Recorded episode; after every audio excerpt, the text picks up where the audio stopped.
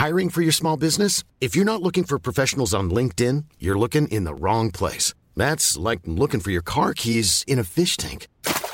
LinkedIn helps you hire professionals you can't find anywhere else, even those who aren't actively searching for a new job but might be open to the perfect role. In a given month, over 70% of LinkedIn users don't even visit other leading job sites. So start looking in the right place. With LinkedIn, you can hire professionals like a professional. Post your free job on linkedin.com slash people today. A lot can happen in the next three years. Like a chatbot may be your new best friend. But what won't change? Needing health insurance. United Healthcare Tri Term Medical Plans are available for these changing times. Underwritten by Golden Rule Insurance Company, they offer budget friendly, flexible coverage for people who are in between jobs or missed open enrollment. The plans last nearly three years in some states, with access to a nationwide network of doctors and hospitals. So, for whatever tomorrow brings, United Healthcare Tri Term Medical Plans may be for you. Learn more at uh1.com. Hey guys, Gator here. I advise you to listen to this whole episode. No one intervened on behalf of...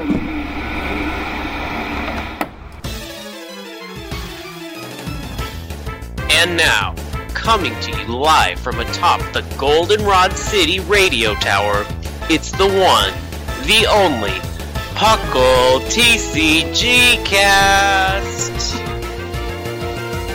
Hello, everybody, and welcome to Puckle TCG Cast. This is episode 20, and I am your host, Lord Yashiro. With me today, of course, I have two of my lovely, lovely co-hosts. First, it is said that this man can make onions cry. It is Gator. Hello, everybody. How y'all doing today?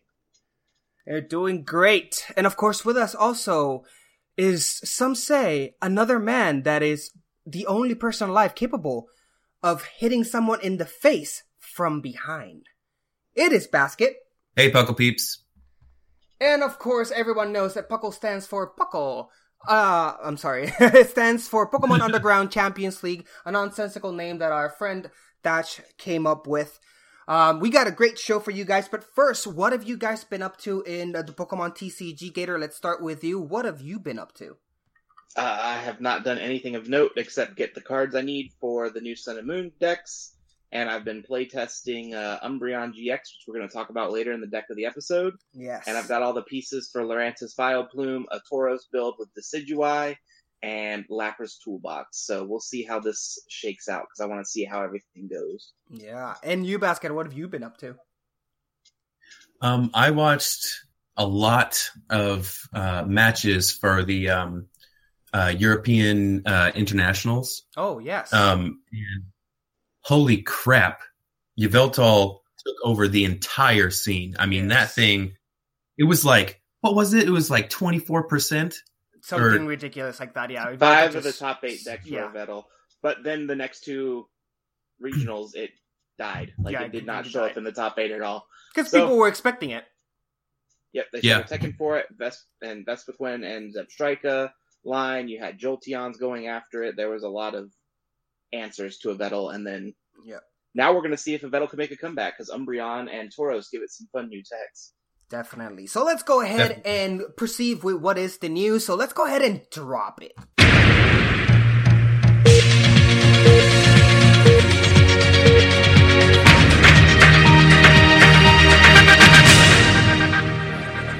Now it's been interesting in news to, uh, in news as we already got Sun and Moon. It dropped. It's here. It's ready to go. People are play, play testing. It is already soon to be legal, if I'm not mistaken. This Friday, right, Gator? Yeah, it should be this Friday, and then Anaheim is this weekend.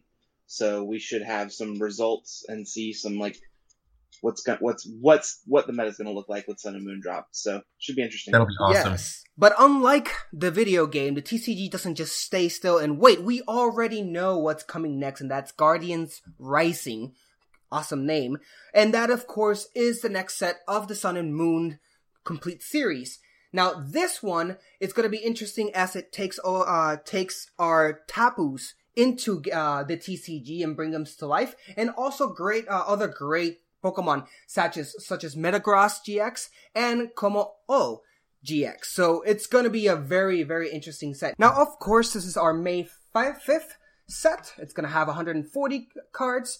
Uh, there will be 12 new Pokemon GX, including Pokemons like Tapu Koko, Tapu Lele, Como, as I just said, Lycanroc, uh, the midnight form, because we already were introduced for the morning, uh, the midday form, Metagross GX, Sylveon GX, Toxapex, which we all know that Scrong is very happy with that, and of course the Vikavolt GX. Uh, it is very exciting to see our next set that's coming in. Like I said, the TCG just doesn't stop and wait. It just goes and goes. So I'm very excited for the, this set that is coming in and we're going to discuss a few of the cards. Um, Gator, any, uh, any information or anything you want to add to this? Um, for full arts, we're getting, uh, Kahuna Hala, uh, Captain Mallow, and Hau. And then we're, we should also be getting, um, in this set the full arts and rainbow rares for Decidueye, Primarina, and Incineroar, um, is what I'm hearing about that. Um, these sets are also exciting because we are we should be getting the um, choice band, which mm, is going to be a really cool. What's going to be a really cool uh, item card. Could you um, explain our audience what? Uh, remind us. Okay, so that's the one that does 30 more damage yes. if you're attacking into an EX or a GX. Mm-hmm. Um, and then also, I'm excited to see the Sylveon coming out because there looks like to be some fun plays with the Sylveon. I don't have the card in front of me right now, but it's got some interesting things to it. I'm just excited that the EVs in forms of GX are actually relevant because we know that the EVs when there were EXs, they the majority of them were not very good. Now these yeah they were yeah, I mean, you could take Jolteon EX as the better of uh of and them. Glaceon. That and Glaceon, that's correct. And Glaceon. Glaceon, but the rest were just not that great. But here, up till now, all the GX EVs evolutions have been amazing, and thank God for the evolutions Eevee to come back, the one that evolves just placing an energy on it. It's also a big improvement. Now, uh, basket, any any uh thing you want to add to this? Yeah, um, Scrawn can keep Crobat because Toxapex's mine, so he can just you know push up. Let's just break a pool cue and uh, just have you fight for the death for it. It's fine. I'll do it. I'll do it, Scrawn. Calling you out. Oh. He's been training in Japan. Don't do it. Oh, yeah, he's gone in a samurai ninja uh, camp over there, so who knows? But um, I actually, of, oh, I actually fence. I actually fence, so you can come at me. With, oh, okay, no, now this has to happen. Let me tell you. Um, but speaking of, uh, well, you guys have your own favorite Pokemon that you fight, but there is a favorite Pokemon that is dear to my heart. Is one is my favorite Gen Seven Pokemon, and that is Mimikyu. And Mimikyu is appearing right now in the TCG basket. Tell tell us about the Mimikyu pin collection. Yes, Mimikyu pin is coming out, and it comes. Uh, it's actually coming out in uh, America and Europe on April seventh and it's coming with a foil Mimikyu promo card, a collector's pin, obviously featuring him, and uh, three booster packs and a code card for those cards. All right, so the Mimikyu card is a psychic type, um, 70 HP basic Pokemon. For one psychic, it does the attack haunt, put one damage counter on your opponent's active Pokemon. For two colorless, astonish, choose a random card from your opponent's hand. Your opponent reveals that card and shovels it into their deck no weaknesses, no resistances, and no chance in ever getting put in one of my decks. exactly. Now, this is very re- reminiscent of those legendary pin collections that came out when Generations was out, right? We have one for each uh, legendary Pokemon. Um, but this, of course, is for the great fairy ghost Mimikyu. Um, the card is nothing really good. It's a promo. It is a collector's item, of course. I'm gonna buy one just because I'm a fan of Mimikyu. If you guys are uh, obviously looking for a competitive uh, card, this is not up your alley. So, but it's a great collector's item. Gator, anything you want to add to this? No, it's pretty trash, but so is most of the cards that came out in those generations boxes. Yep. Um, but like like you sure said, get it for your collection, get it for the Mimikyu pen. It's cute. Yeah, my only uh, regret, or not regret, um, you know, the only thing I don't like about this is that it doesn't share that full art holographic that the legendaries had. It's just a regular. That would have uh, been really cool.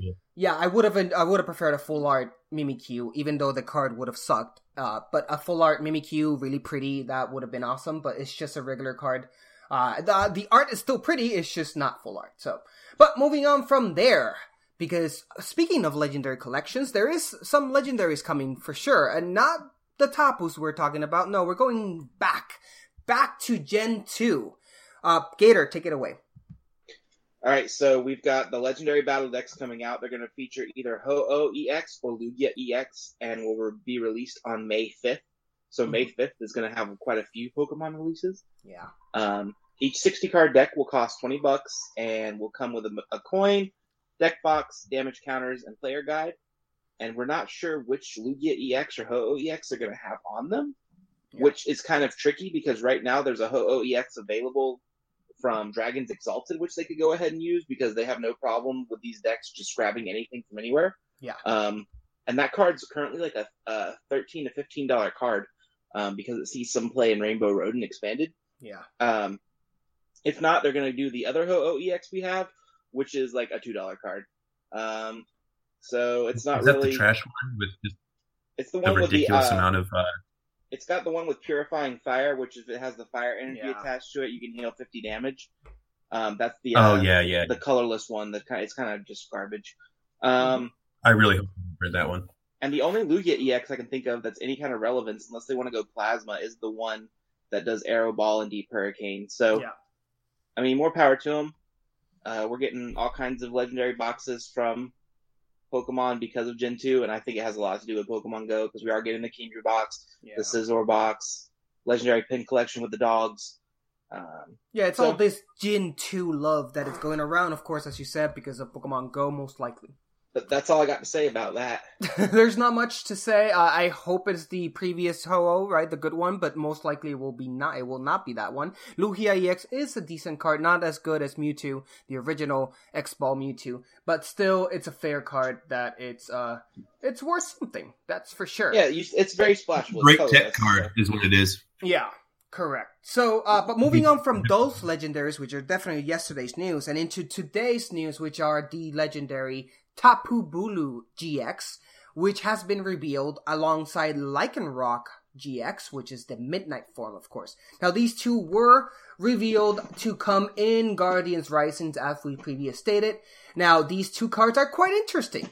So let's go over them real quick. I know we're gonna discuss this once the cards are out in the reviews, but I find them particularly interesting, especially Tapu Bulu. Now, Lycanroc GX, the Midnight form, it's a stage one, of course, evolves from Rockruff, and it has the ability, Bloody Eye.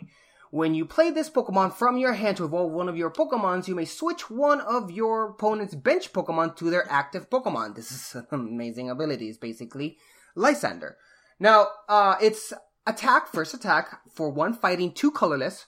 It has Claw Swipe, 110 damage, which is not so bad. Not actually not nothing bad for just a colorless, two colorless and a fighting. It's actually quite decent. And then you have its GX attack, which is um, Death Rogue and GX, and it has for one fighting, one colorless. It does 50 damage. It does 50 damage times the number of your opponent's bench Pokemon. So the more your opponent has, the lot more damage it does. Obviously. Let's discuss this card real quick. Uh, Gator, what are your opinions on Lycanroc? Oh, it's got 200 HP, which is you know pretty standard we're seeing for these stage ones. Um, you know, weak to grass, like you'd expect to retreat. Um, Lycanroc, I'm not sure how I feel about this one. Honestly, I like the other one a little better, the energy denial one.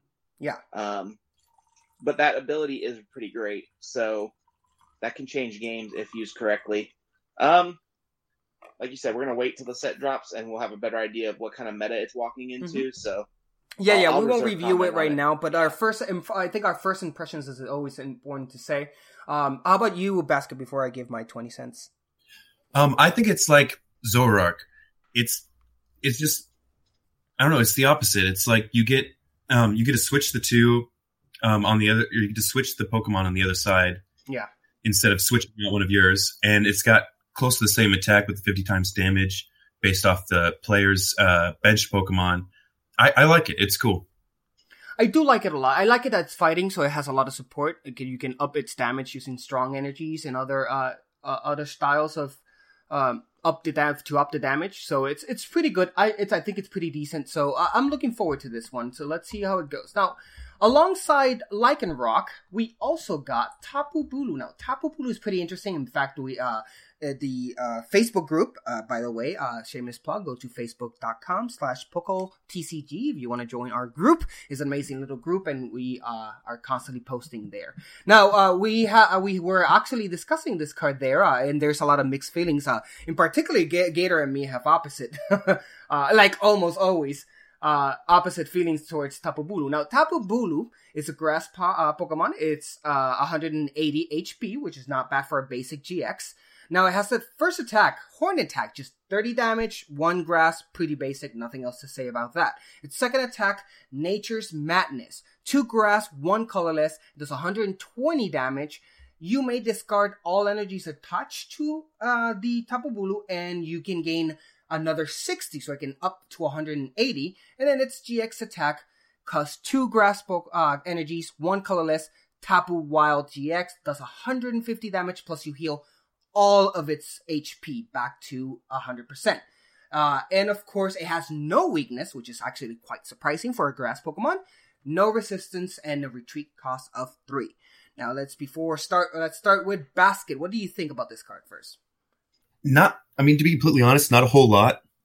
It seems to have uh, low HP for you know uh, typical GX. Well, it's a, but it's Um, a basic though. It's not a stage one, which that's the be- the benefit of it. But keep yeah, going. Tauros has 180. Yeah. It is, it is, but at the same time, I don't know. Like most of the GXs, it seems to have higher, and since I don't know, to me, to me, it seems that they need longevity. Yeah. you know, because you put one of those out, you're going to be waiting for the right time or whatever to use the GX attack. Yeah. So I don't know. The longevity for me means something. Um, and uh, also, I don't. I personally hate any card that wants me to discard all my energies and discarding two grass and you know whatever else I'm going to use the colorless just to do 180 damage. I mean, I'm not saying that 180 damage is not good because that's great, that's awesome. But there's plenty of Pokemon that I can see that can do that amount of damage that Doesn't you require know you. may take yeah. setup, may take a little bit more setup, but they can do that damage consistently, and you're not going to have to, you know, put these and whatever else on there. You know, Yeah. No, I totally get you. What about you, Gator? Um, it's got decent synergy with Lurantis being able to power it up with Lurantis. Um, and it acts as an interesting alternate attacker because what's happening right now is Lurantis is being run with Vileplume and people are running Trevenant EX as an alternate attacker because Trevenant EX's second attack is very similar to Keldeo EX where you got 50 base and then 20 more for each energy grass. attached to it. Mhm. Yep. And then, so it's a, but it's a cost of three. Um, so they're trying to use that as an alternate attacker, and it's still weak to fire, so it's still struggling. I think for the most part, this card is going to be like binder fodder. Like that was my first impression on it. It looks great. It's really cool. Um, I don't see it being like, oh man, get this card. You know, I'll probably suggest you get one, but I'm not going to be like insistent on it. I don't see a deck being built around it. It might be a fun tech in a grass deck. So, and that's exactly where I, I differ. Uh, I actually like this card because of the potential it has. Um, I'm not saying it's amazing and people will make decks around it. I just like what it does. I like the fact that number one, it has cheap attack for one grass, 30 damage. That's okay. It's only one grass, and at least you can do something with just one energy. Its second attack, I like. Nature Madness 120 is a solid amount. I mean, Scizor does that amount. Uh, Mega Scizor does that amount. We got a lot of Pokemon that doing that amount. It seems to be the, the standard going forward It's going to be 110, 120, 130 damage. This does a solid 120 each turn. And then you can up that to 180 if needed. If you need that one hit KO for sure. It's something that is on your control, which I like. I like its GX attack as well because it's a hun- solid 150, which is a lot of damage. Plus, you heal yourself. It's basically a max potion right there, completely healed, and you don't discard your energy. So you're able to do 150 and heal all your energy, which goes to Basket's worry about longevity. He can heal himself 100% and not lose anything but its GX attack. You can do 150 on the first turn, heal all your energy, and then you're doing a solid 120 afterwards. That, and if you need to hit for 180 to give uh, take that uh, Tauros out, uh, you can definitely do that as well. and of course, but even though that itself, the card is nice, it's it's a good card. What makes it better is that grass does have a lot of support. Um, and and I'm not just talking about obviously, uh, forest of giant plants because it doesn't affect it's a basic Pokemon, but having giant uh, of um giant forest of giant plants available makes you other Pokemons that you could use to support Tapu Bulu, such as Vileplume, for example, uh, and other like Vespiquen. They're all basically you can drop this card in any one of those decks, and it can be an amazing wall if you need to set up anything that you need to set up. Now, I really do like it. Um, it has a lot of potential. It's not going to be breaking any grounds, but I do see it as a solid, solid secondary attacker, if not a necessary first attacker, uh, as it just does enough damage. Now, of course, there's other, uh, like Gator just said a moment ago, there are other Pokemons right now, like um, the Wood Ghost Pokemon, which I forgot then. Trevenant, Trevenant EX, which Trevenant. does But could ju- do a lot just more. Here, just here, I'm going to cut you off. I'm going to cut you off right here. We're going to save this for the discussion that we're going to have when the set drops because you and I are going to go toe to toe on this Pokemon. We can't give it all away for free just yet. That is true. So let's go ahead and leave it there uh, and move on to Hala. Take it away, Basket. All right, guys. So we're getting a Hala card from Sun and Moon 2 when that's coming out, which will be uh, in Japan March 13th and internationally on May 5th. Um, Hala's also going to be released as a full art card. Um, it's it'll be a trainer, a supporter. Shuffle your hand into your deck and then draw four cards. If you've already used a GX attack this game, draw seven cards instead. You may only play one supporter card during your turn. I mean, it's interesting. It's very situational. If you're playing as uh, a, a deck with a GX attack that likes to go early, it's fantastic. If you're one that likes to save it for the late game, it gets a little worse. Um, interesting indeed. But you know, we'd be remiss if uh, we didn't talk about it because it's it should draw power is always important. And, and and this is basically a sycamore that you don't require to discard your hand. Now that uh, obviously discarding your hand in some situations is great. In some situations you don't want to. At least Hala gives you the option of not having to do that. Of course, it, whether or not you draw more cards depends on whether or not you use your GX card. So it's a decent card. Definitely something to look forward. And I think that given if we put this card in an environment where maybe Sycamore is no longer available, it's something to consider for sure. Yeah, I think that if we get um, if we get some card uh, with a GX attack that um, is best for the player to use that attack early, then I would run four of these. Yeah. Oh, for sure, and that's Solgaleo, right? Because you Yeah. want to draw those five energy cards as soon as possible, so you can set up your team faster than your opponent. But again, like Gator just said, let's leave that for when actually the set drops. Uh, we just wanted to let you know that this is news and this card is out, and for you guys to chew on it and think about the possibilities of this card. Um, so when it Speaking drops, of- we can discuss it.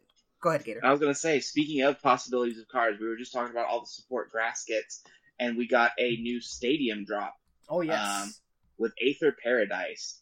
Um, it's a stadium. Each player's basic grass and lightning Pokemon take 30 less damage from opponent's Pokemon attacks.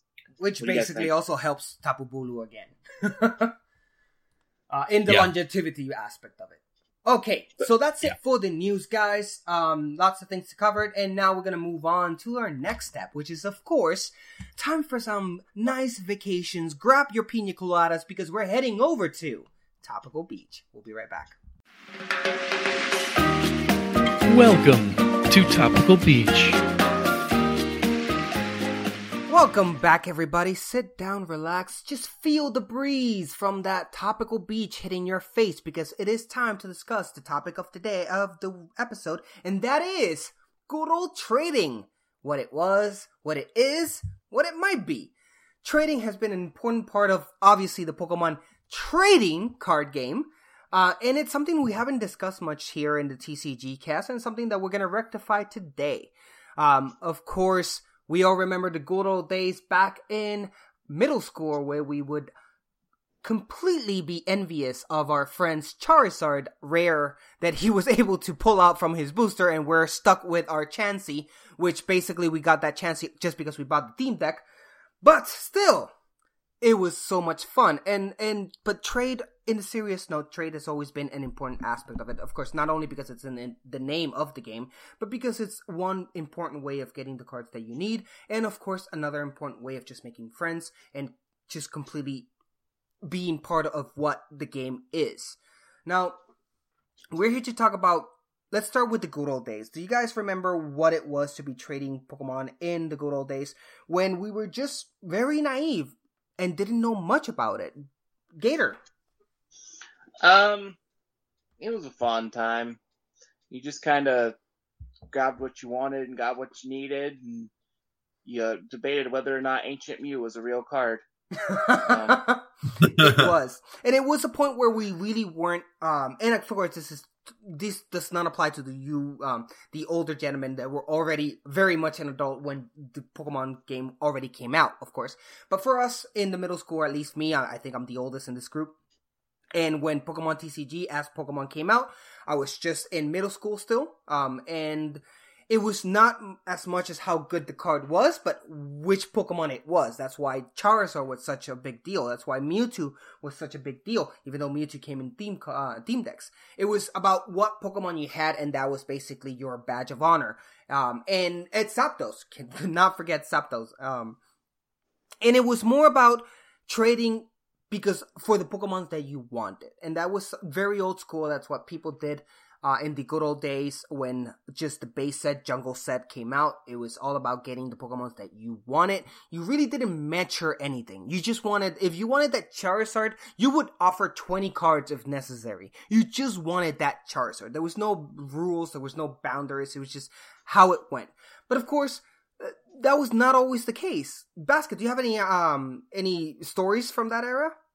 Oh yeah. So um I never played the TCG uh, until the last few years, but as a kid, I think I could be wrong, but I'm pretty positive that the first time, like when Pokemon came out, I was probably in the second grade or something like that.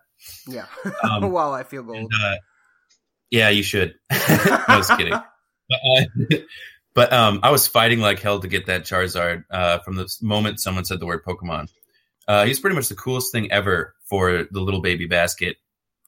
Um, I think my favorite trade, uh, the entire t- uh, like over the entire time of my you know young little Pokemon trading career, was um, I ended up trading a Persian for a Misty's Gyarados. Oh yeah, which uh, which to this to this day in my mind remains you know the most badass card arts for Gyarados. Like I love that card, and uh, if I remember correctly, the person that I traded it with was this girl in my class who thought that um, Gyarados was ugly, so she didn't want it, and she liked cats. So I gave her my Persian and ended up with a sweet trade. Yep. That's usually how it did. Uh, and I remember with this one time, this one kid in my elementary, oh, not elementary, sorry, middle school, I'm sad to say now that Basket has, you know, said his piece. Um, he had the only Charizard in school. And what happened? His mom wrote his initials on the back of the card. Ooh. And even in middle school, not knowing anything about any trading cards, we've never played Magic, we've never known anything. We started because of Pokemon, we were fans of Pokemon, that's why we started collecting. So we had no experience on trading cards. We knew that writing your initials in the back of the cards meant it's worthless now. So we were all, yeah. I'm sorry, I, I wasn't a bully. I swear I wasn't a bully. But we were teasing him because like, what the hell, dude? Your mom wrote the initials, uh, your initials back in the card. Now that card just is worth nothing. It's ridiculous. You were just jealous you didn't have an initial Charizard. Shh. That's, uh, something that is, should not be revealed. But, that was the good old days though. We have moved on and now we understand the trading right as an adult as uh, mature players we know that trading is a very important part of this game and that may be trading cards for cards or cards for money or cards for favors it's up to you but there's a lot of types of trading that need to be uh, into account and that's a way of people how people trade one of those ways that people trade are trades per rarity if you're trading an EX, you might be expecting another EX. Or if you're trading an EX, you might want two rares or four uncommons. It's one way people are trading that um it's sometimes it's not the norm right now, but it's uh, many people do this. Gator, do you have any uh, uh any opinions or stories regarding that? I trade for value. Mhm. Um, I don't do a trade without looking up the card values online, and then trade value for value. I don't care if it's an EX, a rare, a common, or an uncommon. Yeah. Value for value is how I do it always. Yeah, that's yeah, that's the other. unless it's a kid. If it's a kid and I'm like trying to hook them up, I'll I'll take the loss on the trade and like get them stuff. You know, I'm not really. That's that's about the only exception to trading value for value. Yeah. Uh, basket. Any uh trade priority that you may uh stories or may any ideas? Yeah, yeah. Um, so uh, I don't know if this is some kind of standard or what, but as a general rule, I always thought it would be fair to trade. Uh, like my basic idea was, you know, two commons for an uncommon, two uncommons for a rare, etc. You know, so Yeah. Um, and then you know, if you were going to trade commons for whatever, you would just add up whatever. I mean, nobody wants you know eight commons for you know a super rare or something Yeah. like that but but that was kind of my basis of you know what i would think about Yeah, no, Um, and, and that's that's exactly it. So this is a point after the old school ways when we just wanted our favorite Pokemon onto a pre-internet way of trading, right? Where before Yeah. we get really competitive into it and just focuses on the rarity of it, where it's like, okay, so I have a rare card. This is worth at least two or three uncommons and so forth, just like Basket is, uh, explained. And it's one way of trading that it's as uh, Gator said, mostly children still follow that if they're not competitive children, which believe me, there are a lot of competitive children out there. i have So, gotten um, my butt kicked repeatedly by competitive children that were like half my age so Yes. they're there I battled once they are- uh, with a and kid. they are vicious they are vicious and they're uh and they don't like to lose either. So i play with this uh really quick sidetrack here. I play with this kid uh in mox here in seattle uh a lot of good players and championship uh players. He's actually gone to word worlds and we played the first game and he completely creamed me. Completely creamed me. I'm like i was taken by surprise. I was like oh my god this kid's really good. Second game though i kind of got his deal and i beat him and he was not happy. He was pouty and sassy as heck. It was pretty funny. But anyway, going back. Since- Um, no, no, no, no, no. Since we're talking about beating children, which I am, which I'm a big proponent of. Sidetrack. Since we're on this, I Yes. built a kids deck so that I can specifically play with kids. Like it's functionally better than a theme deck because you know I'm running like four of yeah. and things like that. I'm running four Shauna, four Birch, four Tierno, oh, that kind of thing. No like hyper competitive cards. But the first time a kid beats that deck and starts talking trash, no, that's when the, the guns come out. I will pull whatever I have to out of my deck bag and just wreck their face in. Listen, Sometimes they need a children have to little to tough be love. humble.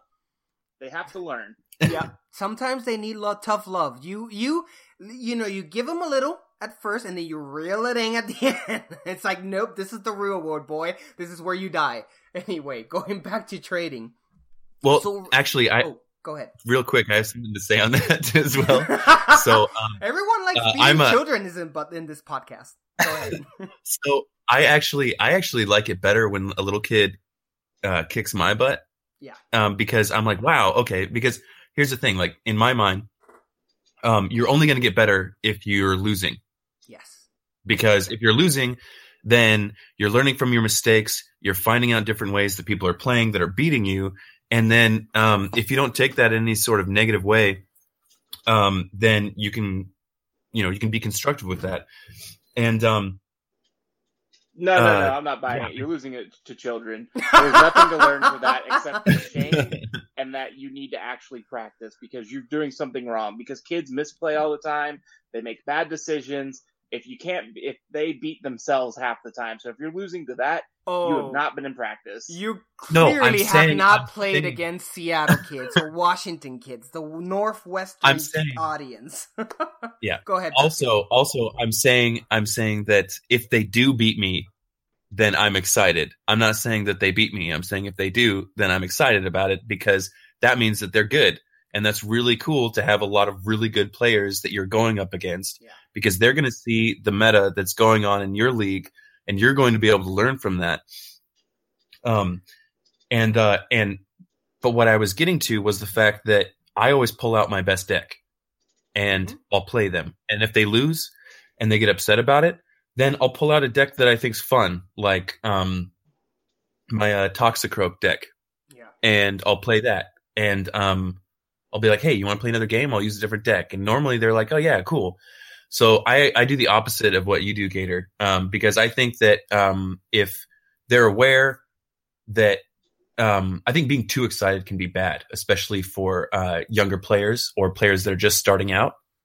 Yeah. And so I think that um, you beat them, and you're like, "Oh, dude, sorry, uh, but you know, here's some pointers or whatever." You know, if they're willing to listen, because I mean, if if you're playing way too young of a person, then a lot of times they don't want to listen uh, to like what's wrong with their deck or whatever. But um, but it's a lot of fun, and uh, yeah, It definitely Listen. is. We can move so on. let's reeling it. Let's reel it back into trades. Well, I mean, who do you trade with most? You end up trading with the people at league. So you run into the kids, you trade the kids, Yep. you trade for value. Like for me, the only people I really trade with are people at my league. I don't really Yeah. trade with strangers that often. Um, I'm like, Yeah. I think the better friends you are with somebody, the less you care about like matching value for value as well. Like my buddy Blake and that I, we is pretty very much. true. Is if the card's basically under five bucks, we're just like cool with each other, just like here, take it, or like here, just do value for value and just kind of fudge the numbers. You know what I mean? No, Um, that's very true. Yeah. And, so- and, and Yeah, we're we, so to bring it back, and we're going on from rare trade for rarity, going to trade for value, as Gator expe- uh, uh, uh, expressed that his that's his way of trading, and that's the actual, the normal competitive way, right?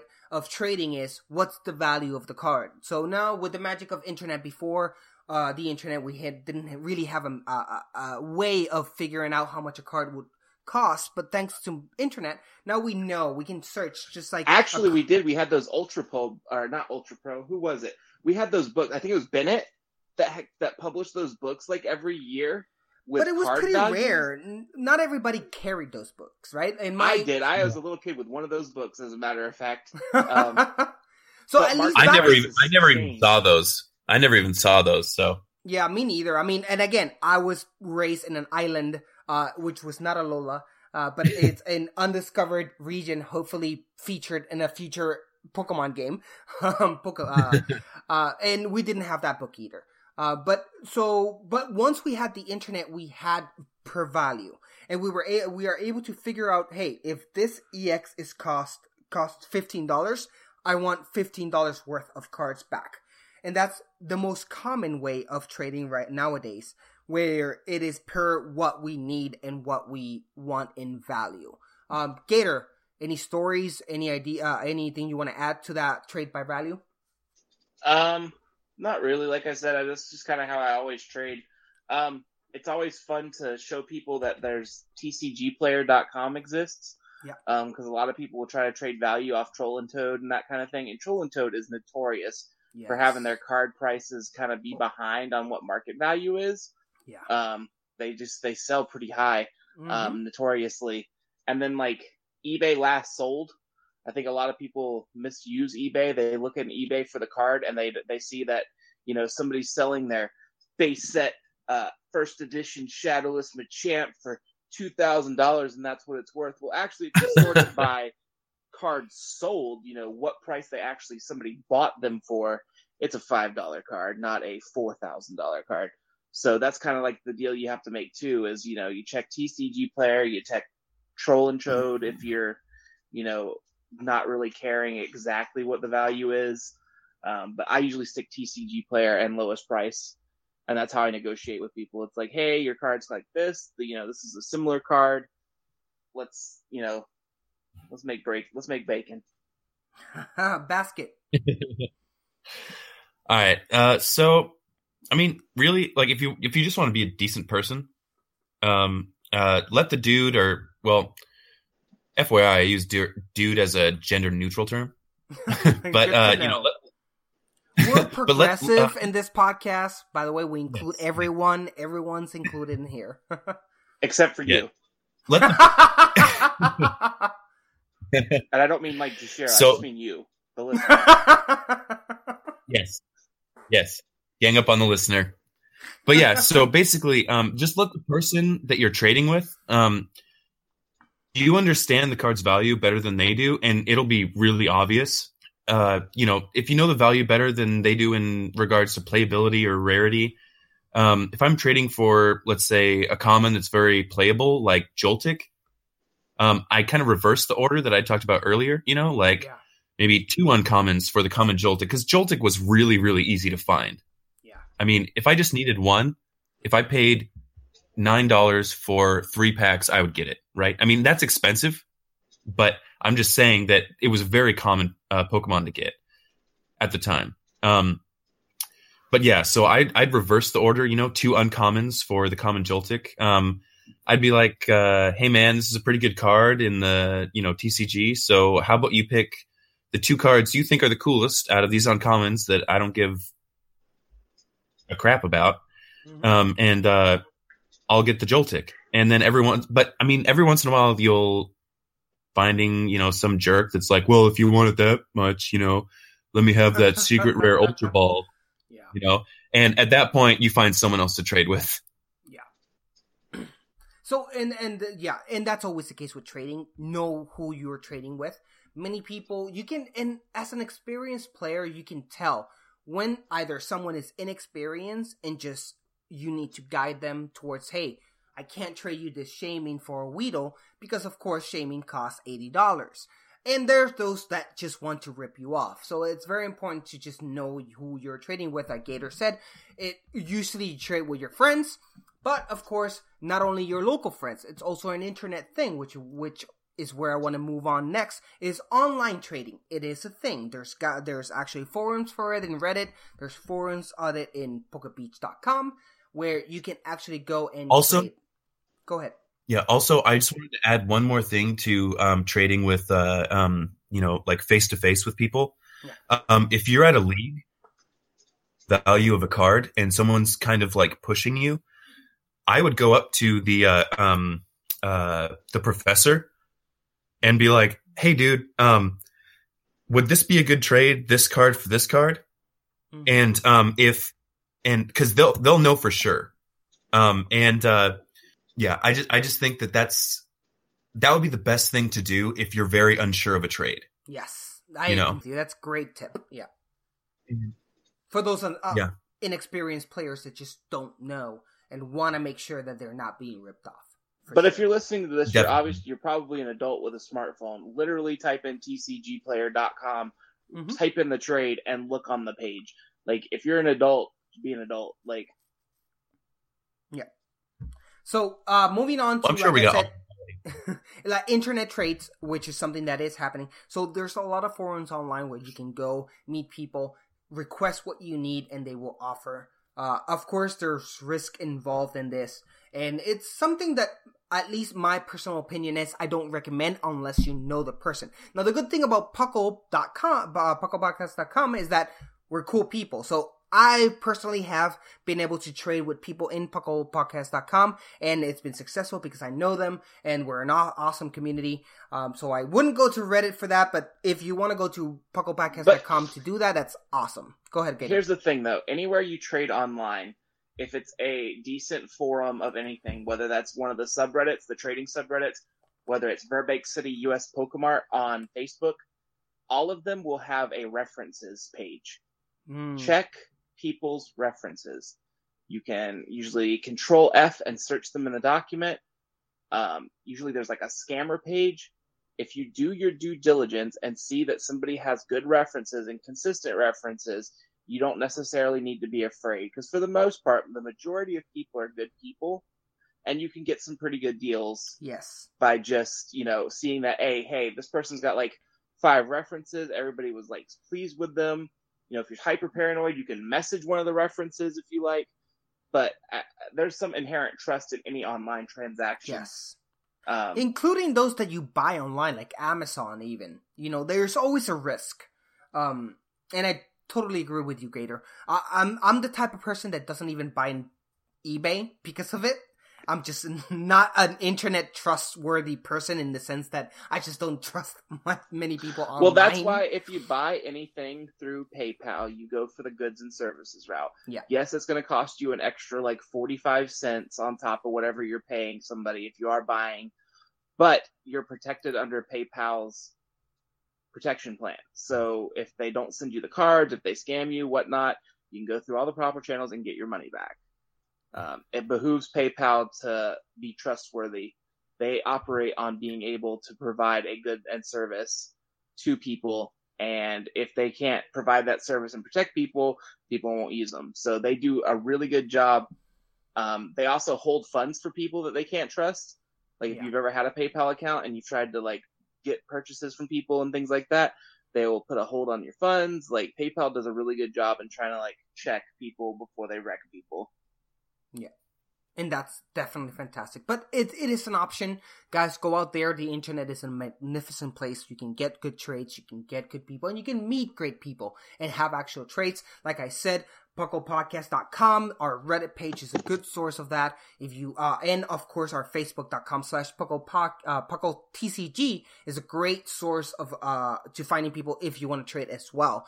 Um, so please go ahead and join that team uh, or that group. We're awesome people and we welcome everyone. Now we're gonna move on from internet trade on to the last part, which would be trading in the PTCGO. Now, though, uh, those of course that don't know, PTCGO stands for Pokemon Trading Card Game Online, and it's always been a source of many questions. How does trading work there? It seems simple enough when you realize that the trading in the PTCGO has its own meta in quotes where people just not doesn't trade one card for another, but there's other things involved, and that's what we're gonna discuss here. How successfully to trade in the TC in the PTCGO. Gator, do you have any ideas or any clues that you want to give our listeners? Yeah, stop opening your packs. Yes. You trade packs. yeah. listen Yeah. to me, everybody out there. Just listen to me right now. Get your pen and paper. Mm-hmm. Stop the car. Pull over to the side of the road. Do whatever you have to do. You are going to go to this website. OU seven C four S T. It's Outcast, but seven and four are making up the T and the A. Outcast.com. They have a card values page. You can see how much each card's relatively worth based on the number of packs. So it'll tell you that an evolutions pack is worth 0.333 and a card's worth one pack. So that means you can trade three evolutions and get that card. Uh, Roaring Skies is worth two packs, so you can get two of that card for one pack of Roaring Skies. Save your unlocked packs and trade them for cards. Trade your cards in for packs to buy other cards. It is the simplest form of trading on there. If once you have figured out that cards packs have value and you should not open packs, you will be a happy camper. I went from having almost nothing to having most every competitive deck that I want to ever play because I save my packs and trade them. Yes. And that's the way to trade in the PTCGO. So when you, what Gator's explaining, right? It's when you get packs, either you buy them, you buy those boosters in real life, and you trade those codes, you put those codes into the game, you get these packs. Don't automatically open them. Not, of course, if that's your intention. Of course, if you want the experience of opening and having randomness in your life, that's fine. Totally good for you. You do you, boo. But if you're willing, if you want specific cards, that's how you trade. You trade packs for cards. And that's how you are successfully able to get the cards that you need from the PTCGO is by trading your boosters. The newer then- the boosters, the better. Then once you have a good deck, you can participate in tournaments which reward you with unlocked tradable packs. You don't the packs that they give you for like spinning the wheel or um your daily login Or buying or- on their thing. buying on there with your coins, those are all locked. Those cards are locked to you. If they have the lock symbol, they're either in a trade right now or they are unable to be traded. Don't buy those. Spend your time. Op- use your codes to make a decent deck first, and then go hog wild opening all the packs you want. Yep. But at least have a way to generate more packs for yourself for trades. Yep. And That's of course, my soapbox. Uh, lastly is trade for money, which is the obvious choice where you can go online and just buy the cards you need. Um, and I just want to skim actually- this over because it's the option. Oh, go ahead, Basket. I was just gonna say, um, I had something to say on the um on the trading card game online Yeah, before we skip there. yeah, go ahead. Um, so I was just saying, uh, basically, I want to like, I want to reiterate, um, that if you open a tradable pack, then you just threw away the equivalent of three dollars in online in-game money, um, and in uh, and the packs again are the only real currency that you have besides you know like a really good card that you um, have that you're never going to put in the deck to play. Um, the upside um, is that it's very different from cards, um, uh, you know, that you hold in your hand, um, in the way that, you know, the same four sycamores or whatever you have is playable in every deck simultaneously. Which means if you have five sycamores, you might be able to trade one for a pack. Yeah. Also, um, before you decide to put off a trade offer, look up the card you are trying to profit off of or the card that you are trying to get and see what the market value in game is and do not budge on that. I'm guilty of selling low or buying high online, uh, like in online play, because uh, I'm an impatient guy.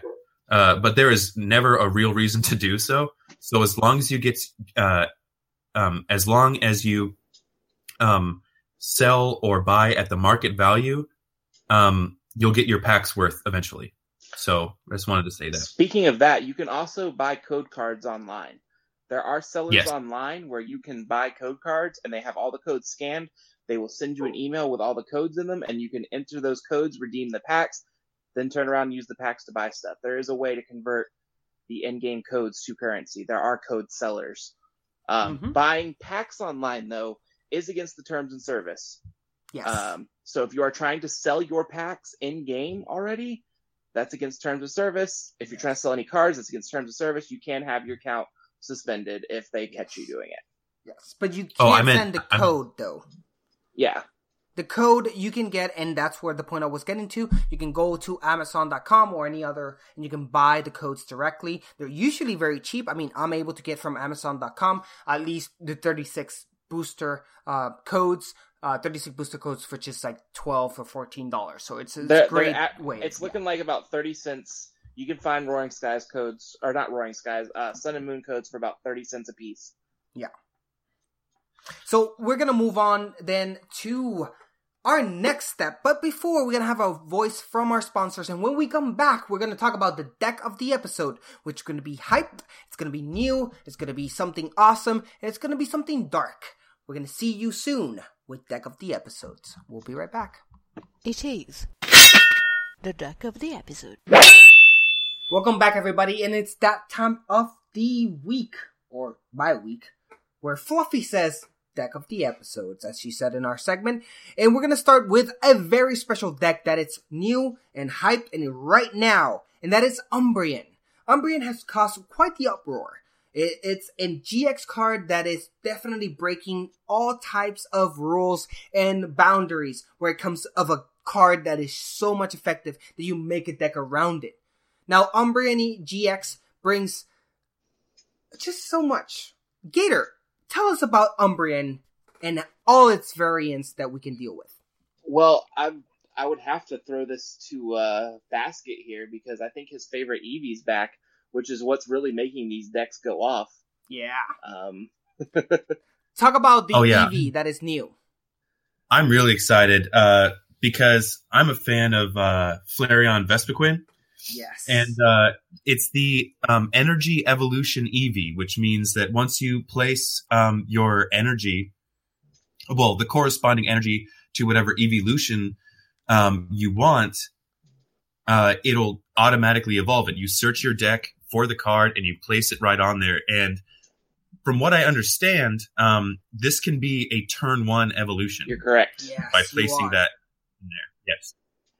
So turn one and on your first, um, if you're the first player starting Mhm. as well.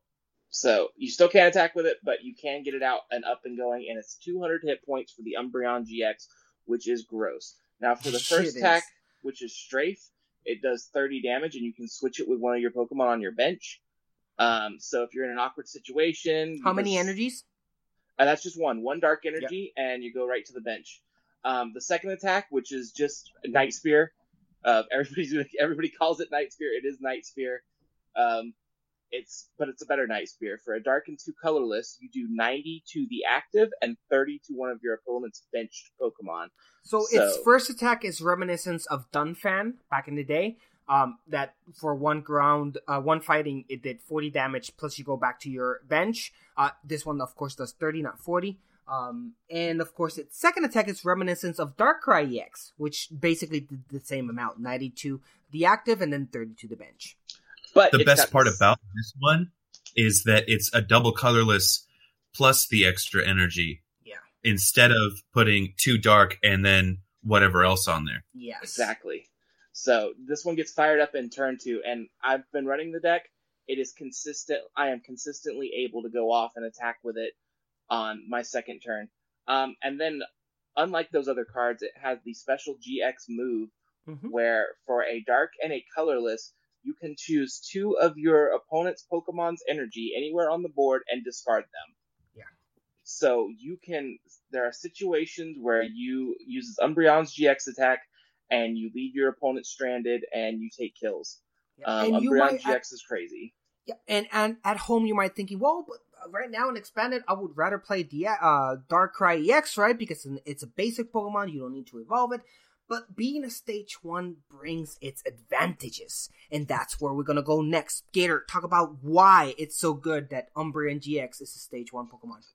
So for te- so now we're getting into techs. Yeah. Um, there Oh, are yeah. several stage one decks where it shines.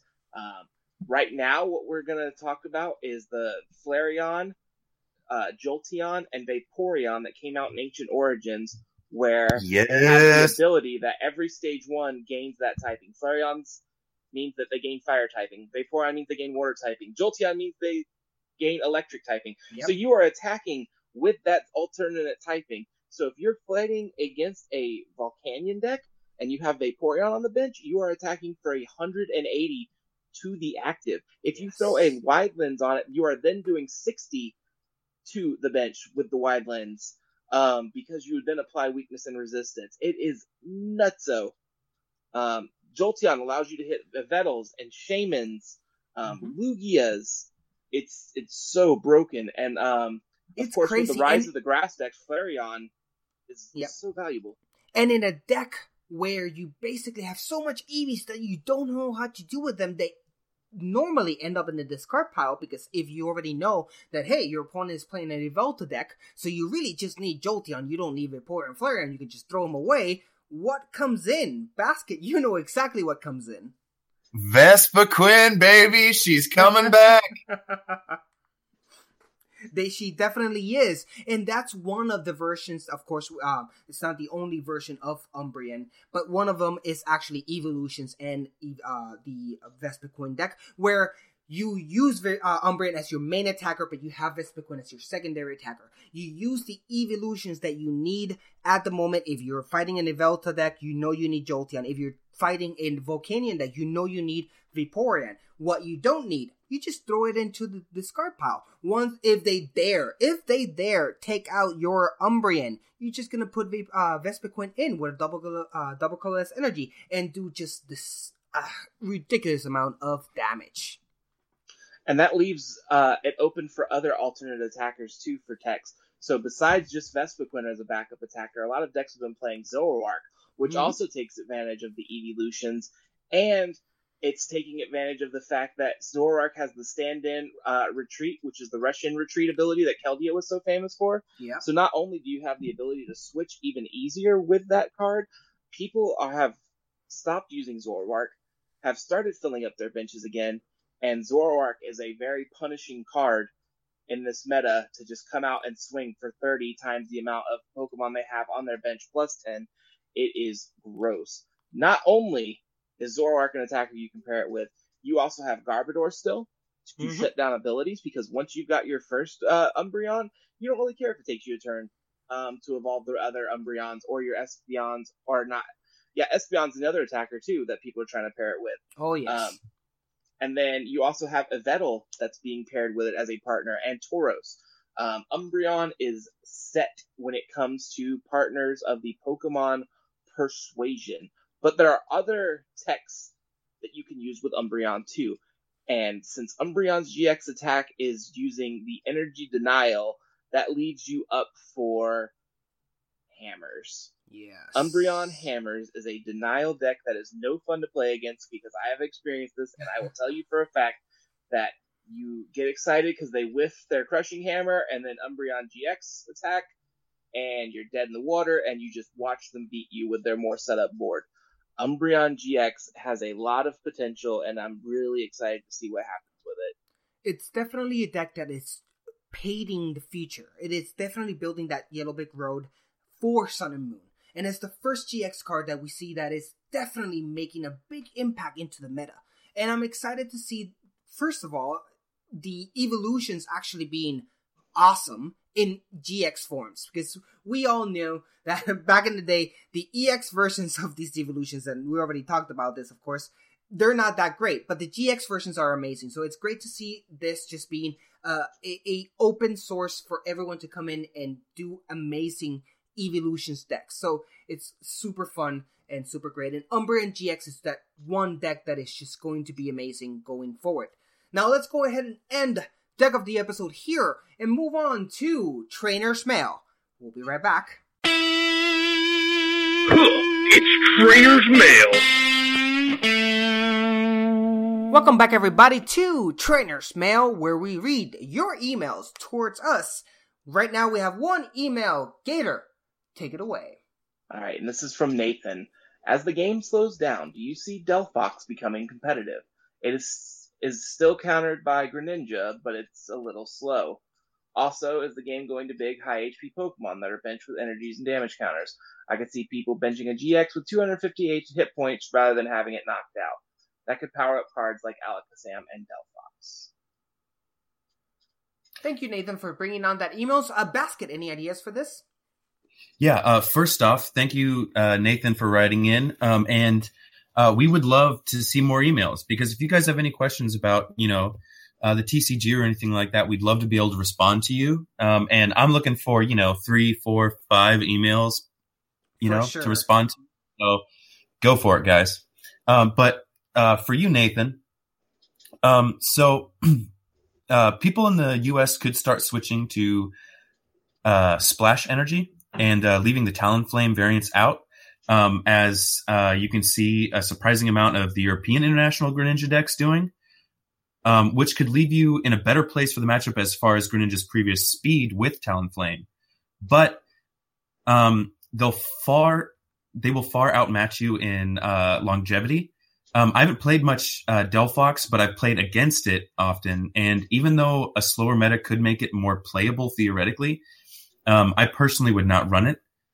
Um, as far as the high HP Pokemon you mentioned, uh, maybe uh, improving its odds. I don't know what specific cards you were talking about. Yeah. Um, but eventually, others uh, will be able to capitalize on those same advantages as well. And having a fundamentally slower deck that doesn't have an overall defense or HP advantage could leave Delphox exactly where it currently is. Uh, playable, but slow and hard to manage against any faster deck. Um, also, evolving four times is going to be a headache no matter what the meta is or what the advantage of. Especially uh, for Fire, which has no help whatsoever. Yes. Um, and specifically, uh, well, as for specifically uh, Greninja matchups, there are always going to be like basically auto loss scenarios with any deck. So, um, uh, you don't go into a, term- a tournament expecting to have a winning record against a Greninja when you're playing a fire deck. You hope to avoid Greninja and expect a loss if you come up against one. That's why luck is a factor in more than just a couple scenarios in the TCG. Yeah. Um, but that being said, however, I would encourage you very much to play what you know and what you like, because I have plenty of decks that I love to play, um, even if they aren't the best. So my overall advice would be to maybe reserve Delphox for league play and practice with another desk, uh, sorry, another deck for more competitive environments. If a more competitive is what you want. Gator. Delphox is bad. It's never going to be better than a rogue deck unless we get something amazing comes out. There's too many other decks that beat it, beat it handily, and it just can't keep up with the format. I know it sucks when a card we like and a deck we like is not as good as we hope it is. It, like Basket said, save it for league play, save it for fun, but don't try to put it in a category where it's not going to fit. You're going to frustrate yourself. You're going to waste your time. It's something for fun. It's something cool. Just save yourself the heartache if you're going to try to play it. Um, to the point of Basket, though, saying that you know you're going to take auto losses. While that is true, you should always try to consider not taking auto losses to the biggest decks in the format. Uh, you tend to do a lot better if like the top four car the top four decks you expect to see play and you're to auto lose to one of them you should probably switch to another. Um, it's just the way it is. Um, and not only is greninja a threat to delphox in this specific scenario water toolbox appears to be uh, making some waves um, if you'll pardon the pun. So there i don't like i said I we just don't see pardon it, Delphox. Gator. It's unacceptable, and I will now order a hitman to kill you. I enjoy puns. So pun away. I mean, it would, if you just want to cream my face in, go right ahead. um, Cream. Taurus. the energy drink that gives you the willies. All right, so uh, yeah, that's my two cents on Delphox. Like, I think it's fun to play. I've played Delphox before. Like, it's neat card. It does cool things. You know, it's it's really tempting to just throw a bunch of energy on the board and attack for big numbers, but getting out a stage two that does not have any help getting out. That's relatively low hit points compared to other things. And when things are teching to two hit, things that are 210 to up to 250, Delphox doesn't really stand a chance. Um, it just takes too much time to get up there with GXs and EXs. So, sorry, little buddy. Delphox, you're a good little fox looking Pokemon, but you're not great. Not unless it gets the necessary help. Okay, so we're gonna end this there with the emails. Please, like Basket said, please send our emails. We're always welcome to answer your questions, or if you have any uh themes or topics you want us to discuss, please let us know. And of course, let us know what's gonna be the Pokemon of Who's That Pokemon 15 questions as well, which is the next segment. So we'll be right back with Pokemon 15 questions. Pokemon? And welcome back, everybody, to everyone's favorite segment, Who's That Pokemon 15 Questions. Of course, because of St. Valentine's Day, our man Basket had to leave us because, unlike the rest of us, he actually has people who cares for him. Now, because he did. However, let- hold on, hold on. You see, Basket got a hold of a time machine, and he went back in time, and we have two special co-hosts to join us now that you know may or may not be the offspring of Basket. This is the, this is the time travel, timely wimey. This some weird Fire Emblem stuff. Yeah, but these these like these are the greatest men we could find. Um, so I think it's only appropriate that Jushiro gives them the traditional Puckle TCG cast introduction. For sure. And of course, it starts with Some say that this man's computer has no backspace button. This is because he has never made a mistake in his life. It's Professor Snag. Hello, everybody. I'm very happy to make my Puckle TCG cast debut. Welcome. And uh, last but certainly not least, uh, some say that this man is the only one in the world that can set ants on fire with a magnifying glass at night. It's Mr. Maximus. Yo, yo, what's up, guys? Watch it. Don't get burnt. And they join us here today for Pokemon 15 questions. Who's that Pokemon? Uh, and it's going to be a fun one this time around. Now, you guys know the rules. No browsers, lower those. I I don't want to hear any clickings, any typing while, we're doing this. No questions about generations, Pokedex numbers, or game names, such as that cheat question about it does this game appear in HeartGold or Silver? No, none of that. Uh, eh, you cannot uh, break that fourth wall in that aspect. Uh, okay, so let's go ahead. We have our Pokemon here. Let me prepare it here.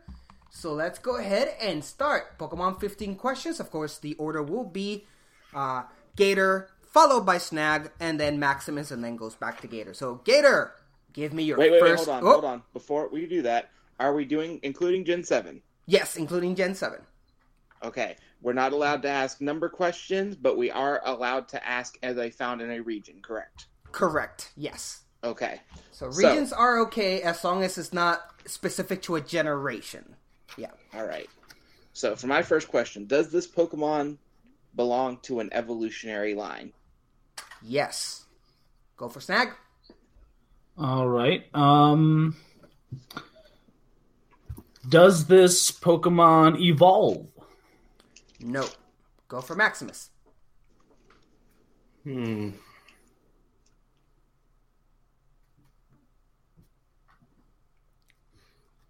Is this the third stage of a Pokemon No. line? Go for Gator. Okay. Is this Pokemon a water type? Yes. Go for snag. Uh, is it a dual type? Yes. Go for Maximus. Hmm.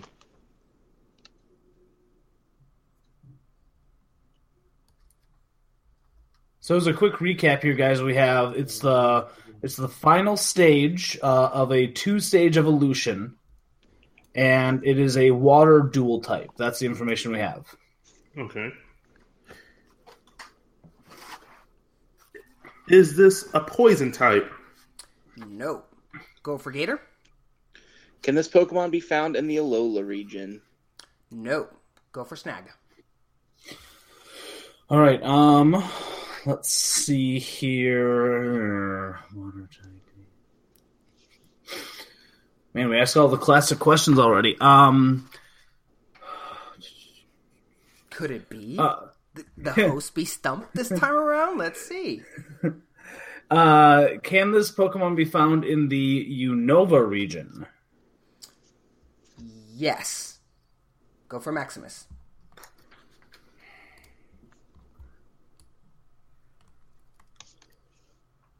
Whew, boy, hey, big- oh, pressure. I mean, do we want to start talking about some of the uh, the two stage water types that we can find in Alola or Unova? Sorry. Sorry, Unova's not really my strongest region. That's Uh, well, we got sim. Wait, it's the dual types, so not Simipour. mhm. Um, maybe Palpitoad is one of those. But that's a three stage. It's a three stage. Yeah, you're right. So it's not a Mhm. two stage. Um, Caracosta, uh, uh, Jellicent. really. Jellicent came from fifth generation. Yep. I I think thought it's it in was fifth gen. Now, it could, in theory, be from another region as well, because if you do any of the post game in fifth gen or anything in um, in Black and White two that has other stuff, but um, Yeah, I have to admit, I never played Black or White two. okay. I mean, do we want to ask if it is? Hmm. I mean, we could could ask- ask it. I was gonna say you could ask, is it blue? Well, most God, I hate color questions. Yeah, that's why specifically why I said because Jushiro has to think about it. now when if, now if we ever do color questions, does it is he does he do it based on Bulbapedia or I think he just just your does general own thing. analyzation? What was that, Maximus? If you do um color, do you do- do it based on Bulbapedia or if that Pokemon has any of that color on it at all? So the reason I don't like color questions is because I I will generalize questions, and for me, my pink might, might might not be the same pink as you. I might call fuchsia pink, and other people might color purple. So that's why I don't like color questions. I don't. Uh, so um, you might ask me the question. I'm gonna say what what color I think it is. Um, hopefully, it will help you. I'm just Well, saying. I'm, not the best I'm- in colors. well, on Bulbapedia though, there- there's an actual Pokedex color classification. Correct. I don't use that. Okay. Maximus, why don't you ask something like if it's competitively viable? Well, that's pre- isn't that preference though? Yeah. Uh, what about asking if it's exclusive to Unova? No, Because- you can't ask that. Mm-mm. Why not? Wait, I thought you, Yes. you, you didn't do, do It's generation. basically it's it's a it's a very tricky way of asking if it's Gen five. But, but it's asking about the region though. That's that's completely because Pokemon- within Yeah, Canada. but you're you're there, if you're ex- saying does it exclusively appear in Unova? It's a direct question. Is this a Gen Five Pokemon? But if you're saying because because like all kinds of Pokemon can appear in Hoenn, for Mhm. example. Um, yeah, Maximus, just throw something out there, man. Anything. Okay, is this Pokemon weak to fighting? Um, yes. Ooh, that would that be um the turtle then? It might be. Caracosta, because he's rock type. It takes out Jellicent. It's not And it def- because It definitely takes out uh Swanna. Okay, who's next? Uh, Gator. Is this Pokemon a fossil Pokemon? It is. Go for Snag. Um, what's just to make sure I'm not missing anything? What's the other uh, fossil from Gen Five? Caracosta and oh, it was uh, Archeops, right? Yeah, Yeah, Archer. Archeops. Archeops. Uh, should I go for it, or should I? Oh, here, we'll do this. Uh, is this a, an ancient turtle? yes. All right, Maximus, go ahead and ask it. go ahead and kill it. You know, I feel like I'm about to say the wrong Pokemon. I always get those two confused. Well, Caracosta. ch- check with us. Yeah, check with us first. It's Caracosta because it's also Tortu. Like, No, no, It's it's, the C Caracosta. Caracosta. Tur- Tirtouga is the little one. okay, is it Caracosta? Yes, it is. right. Congratulations, guys. Now it's very tricky. So you guys, and and this has worked for you guys, uh, because just because of the selection of Pokemons that I've chosen. But that question about does it appear in Unova could be tricky because, like you guys hinted at, I could it could have been a Gen three Pokemon or a Gen two or a Gen one that appears in Unova. Yeah. Um, Because so the late I was very surprised games- that you guys didn't ask any other region other than that one. Because like, how did they know it's actually a Gen Five and it could be another a different one?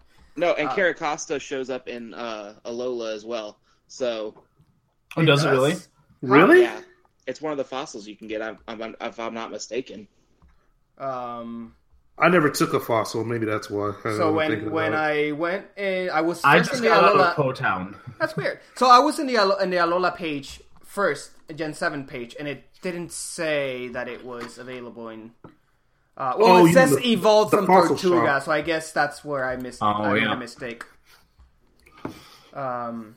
Okay. Anyway, so guys, congratulations on uh, guessing. It was actually uh, it took twelve questions. Uh, although by the ninth one, you already, you guys, are, well, the tenth one, you already knew which one it was. You just needed to make sure.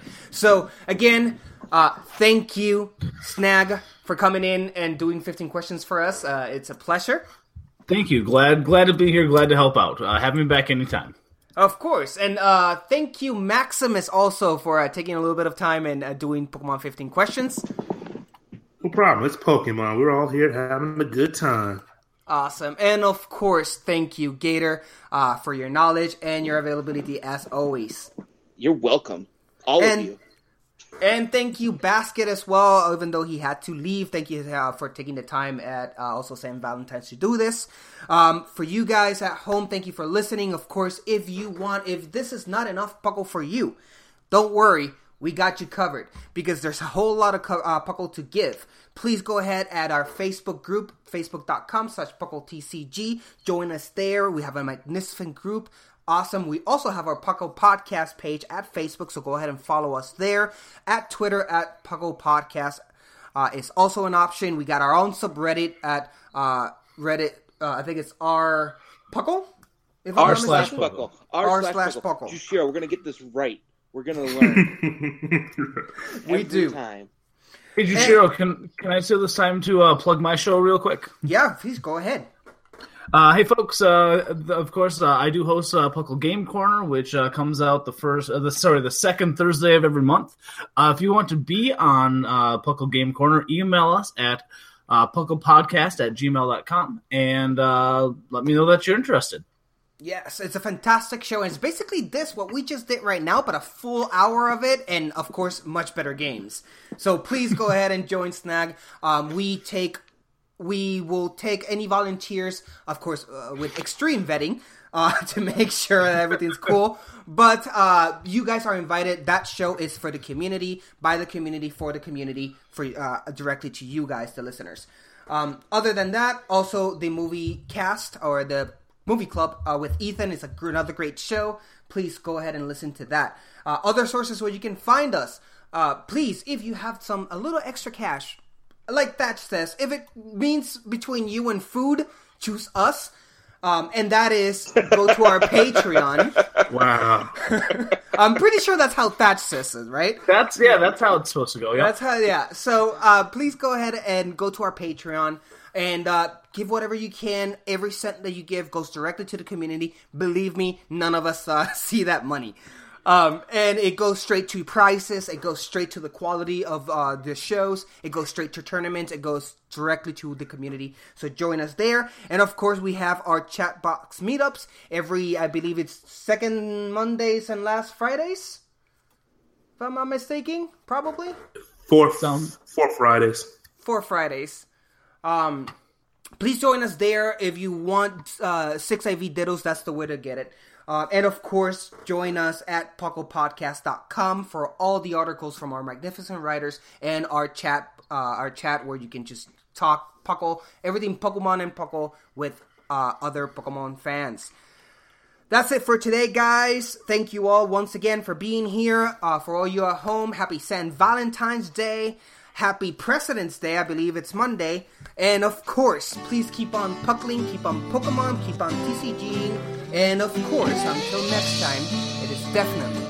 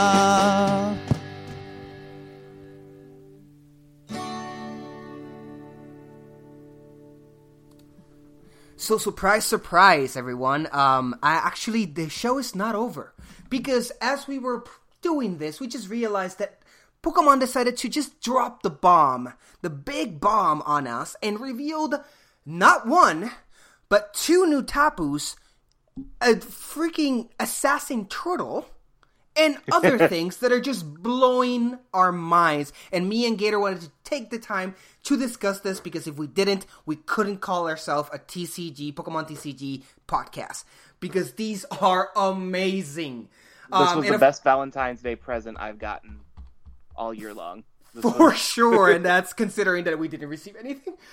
But but we definitely have much to talk about, and let's go ahead and start with Tapu Koko. I'm going to go ahead and start with him.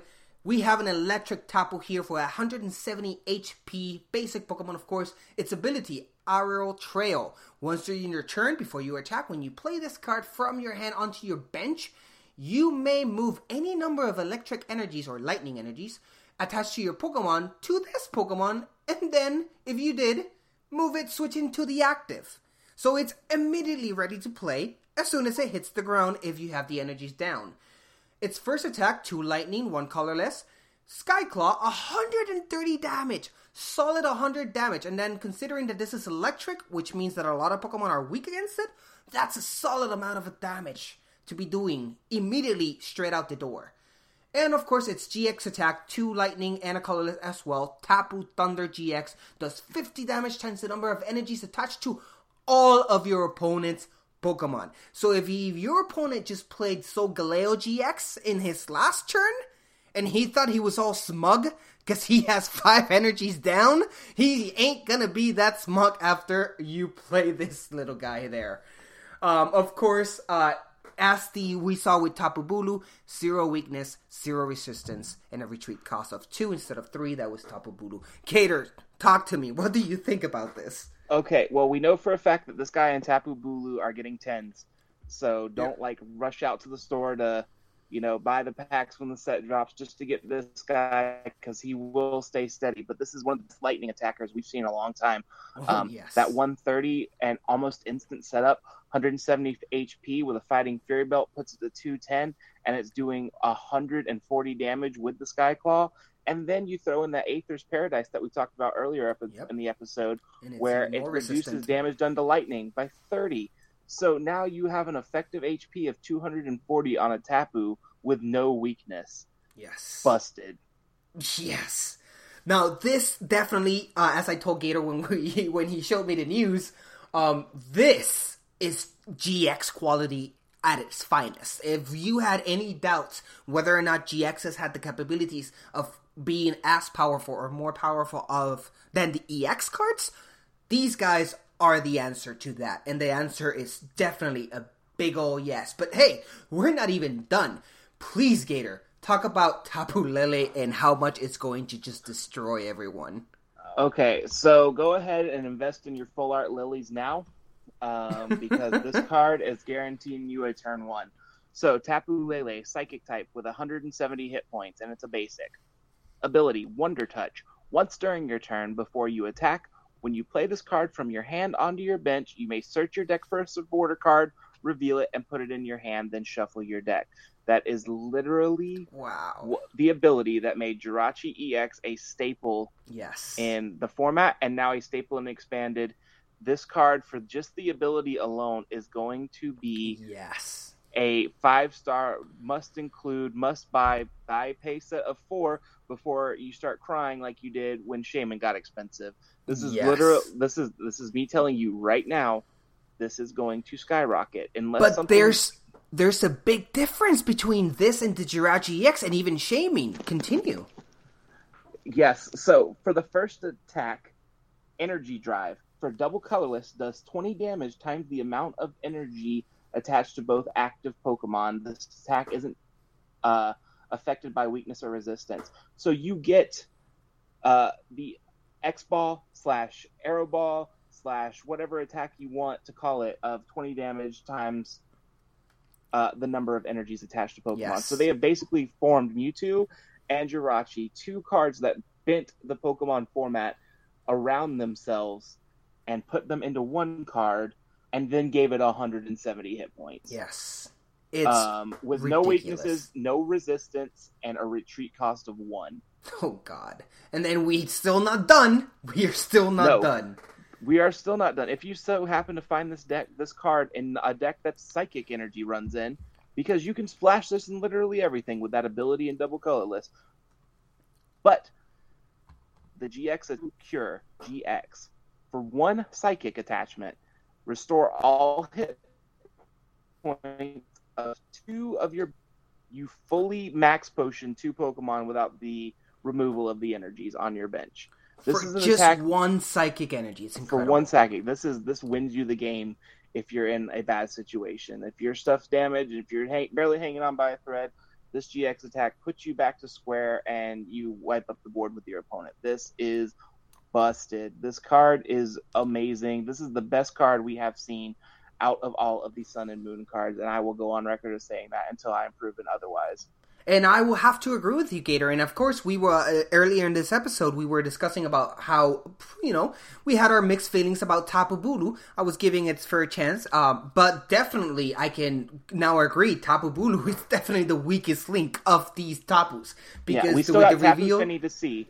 So Yep. w- let's see what Tapu Fini can give us. But so far, Tapu Bulu is not stepping up to Koko and uh, Lele. Oh no, for sure, definitely. But we have not even finished there because we're now moving from Tapus onto the Fierce Tor- uh, Turtonator GX, which was revealed. Now, here, what is what do we have here? None other than 190 HP on a basic Pokemon, nonetheless, with three attacks. Its first one for just a double colorless energy trap shell, 20 damage.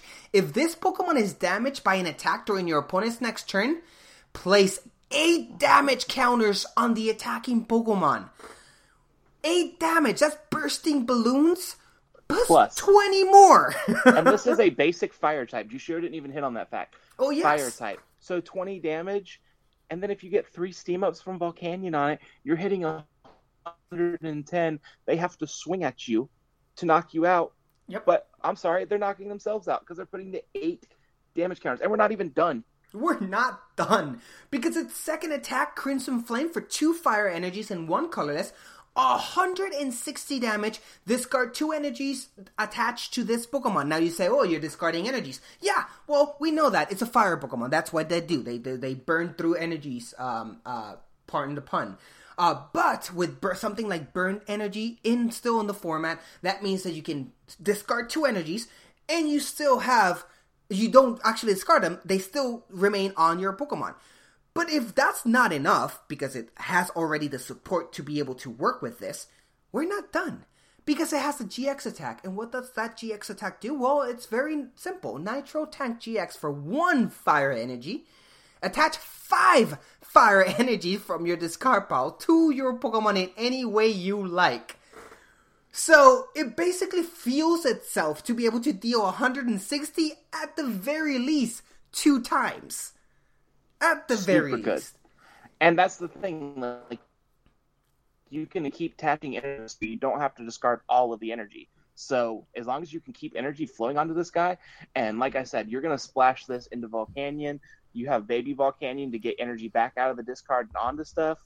Um, there is there is so much that there's so much energy recovery out there that that's not even a problem, and you're dealing 160 damage. I mean, it does have three retreat and it's weak to water, but still, 190 hit points for a basic is nasty. It is completely nasty considering again it's a basic. So fighting Fury Belt. That's a hundred that's two hundred and thirty HP right there, plus another ten damage to that one sixty that it's already doing. And if you get the choice band, you're doing 190 damage to EXs and GXs for without a single steam up, without any other attacking support. It is. I love this card. It is. I Now, it does do- excited about this. It definitely is. Now it does do one thing, and that's break my own theory, our own, because we all adapted to that theory, where we thought that maybe the meta was going to slow down on the damage. These cards that we just talked about completely just changed this, because Tor- uh, Tor- T- Turtonator, it's completely able to do 100, solid 160, 170 damage solid every turn. Same Mhm. thing with uh, Tapu Lele. She can s- totally solidly do over 150, 170 da- uh, damage solidly each and every turn. Tapu Koko, well, with its weaknesses, of course, uh, uh, well, with its um, super effective hits, uh, it can do deal consistently a lot of damage. So these cards are completely off what we thought GX cards would be, which would be yes, it could have one attack that do 200 damage, but then then steadily do 120, 130 every damage. That's what we thought this meta will be heading towards. To these cards go against that theory hundred percent. Yeah. And it came. These leaks came with more than just the GX cards. Yes, please, Um, Gator, I'll continue. take a second here to tell. There are two cards in particular that I want to uh, stress to you guys that I see a lot of potential in. Um, one of them because of the um, the ability, and the other one because it looks like it could be broken if you found the right deck for anti GXs. So we're talking about, of course, Salazzle and Golisopod.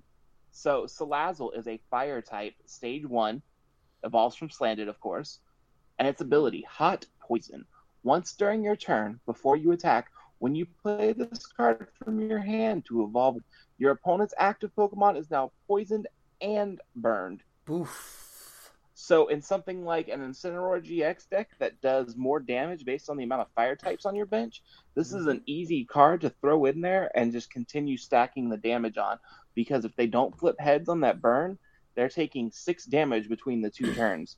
No, and It what is- and and how it changes. The the remember guys, the rules for burn change. Now the damage goes before the flip, right? So before you had to flip the coin to see if you got the damage. Now you take the damage and you flip to see if you get rid of the burn.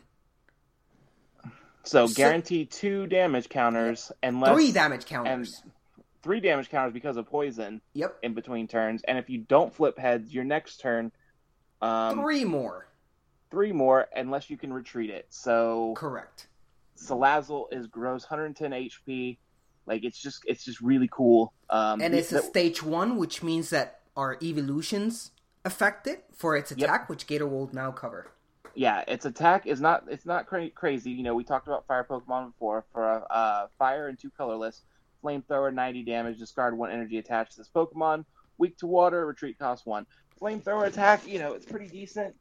Um, it's not something I'd be main attacking, but we've seen this attack on a, a thousand different fire type Pokemon. True, but when you combine the fact that this works uh, with the evolutions, this means that you can hit a solid 180 damage if you're using weakness. If you have Jolteon, you can hit electric, uh, Mhm. electric super effective for 180 damage. You can hit uh, water uh, with Vaporeon, and well, fire doesn't apply in this case because it's already fire. No, it's it's one of those cards that you know immediately because of the evolutions, um, it gains validity as a stage one to have potential, um, and that brings us to our other stage one card, which Yes. is Golisopod, and he is a grass type and that evolves from Wimpod, so that means Forest of Giant Plants is in play here with a hit points of 130. He has an ability called Armor. Damage done to this Pokemon by attacks is reduced by 30. So right off the bat, an effective HP of 160. Mm-hmm. Then you throw Resolute Claw on there for a grass and a double colorless. Super easy attachment to make on turn one with the Max Elixir and a DCE. 80 damage. If this opponent's if the opponent's active Pokemon is a Pokemon GX or Pokemon EX, the attack does 150 damage total. Yeah. So you Now, are having is- a stage one doing 150 to EXs and GXs and only losing a prize for it. Which is hilarious because it kind of contradicts the whole cowardness of the Pokemon in the video game, where it would run away if it gets too low HP. This one will say, no, the tougher the opponent, the tougher I will be. Now, this reminds me of the um, Hawlucha from uh, Fu- Furious Fist, which was had an attack very similar, only cost one fighting, and it did, I think it's 60 damage, but if it was an EX, it did, I think it was a 60 more, if I'm not mistaken. I can't remember the total damage in, in general. And right now there's still the um, Garchomp that does a similar thing that does more damage for your Yes. opponent being an Now- EX Pokemon. When you mentioned the ability armor, and then you said, well, uh, it, it, the damage done to this Pokemon by attacks is reduced to 30, you said basically it has a 160 HP. I think that doesn't does it uh, that doesn't do it justice. This is 30 off every single attack done to it. Well, my, my point was that to one shot it, you have to hit Oh, okay, yes. 160. In that case, yeah, you're You 100%, have to hit yeah. 160 to one shot it. You know, this 130 is one shottable in this meta. Yeah. 160 you have to work for. Um, I mean, it's still like with Tur- this card got a lot weaker with Turtonator being printed. Um, Fire decks just got a lot more support. Volcanion struggled for a real attacker in the deck, um, everything from Entei to Flareon to Baby Volcanion had been run as Yeah. a, a way to see of getting something to run Turtonator. It's gonna tear it straight through it. No, But- we. Oh, go ahead. I was gonna say it's. I mean, Golisopod is still good. This is definitely a contender for rogue decks.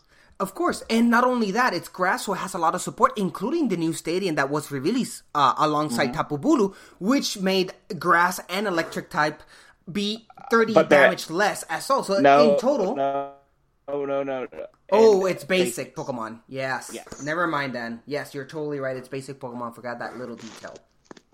but still forest of giant plants. Mm-hmm. Loves non-basic grass types, and turn one, knocking out your big fat opponent, uh, Pokemon GX, before it even has the ability to get set up. Um, I like it. Yes. It's definitely is a fantastic, fantastic card. And it's really exciting to see that these cards will hit with Guardians Rising and that the just the how lively the meta is going to be and how we're not going to miss, miss the CXs once they're gone because these GX really are bringing their A game into the meta, into the gameplay, and it's going to be so exciting. Any other ones of the new cards that you want to talk about, Gator, before we uh, Uh, officially we know- end this? We know Rowlet, Litten, and Popplio are getting new promos. They're getting those Yeah. in a Japanese newspaper. Um, so odds are we'll get them at some point. Um, the other cards, I think we can wait on. Tapu Koko, the basic uh, Pokemon, it looks pretty interesting, but not worth discussing too much here.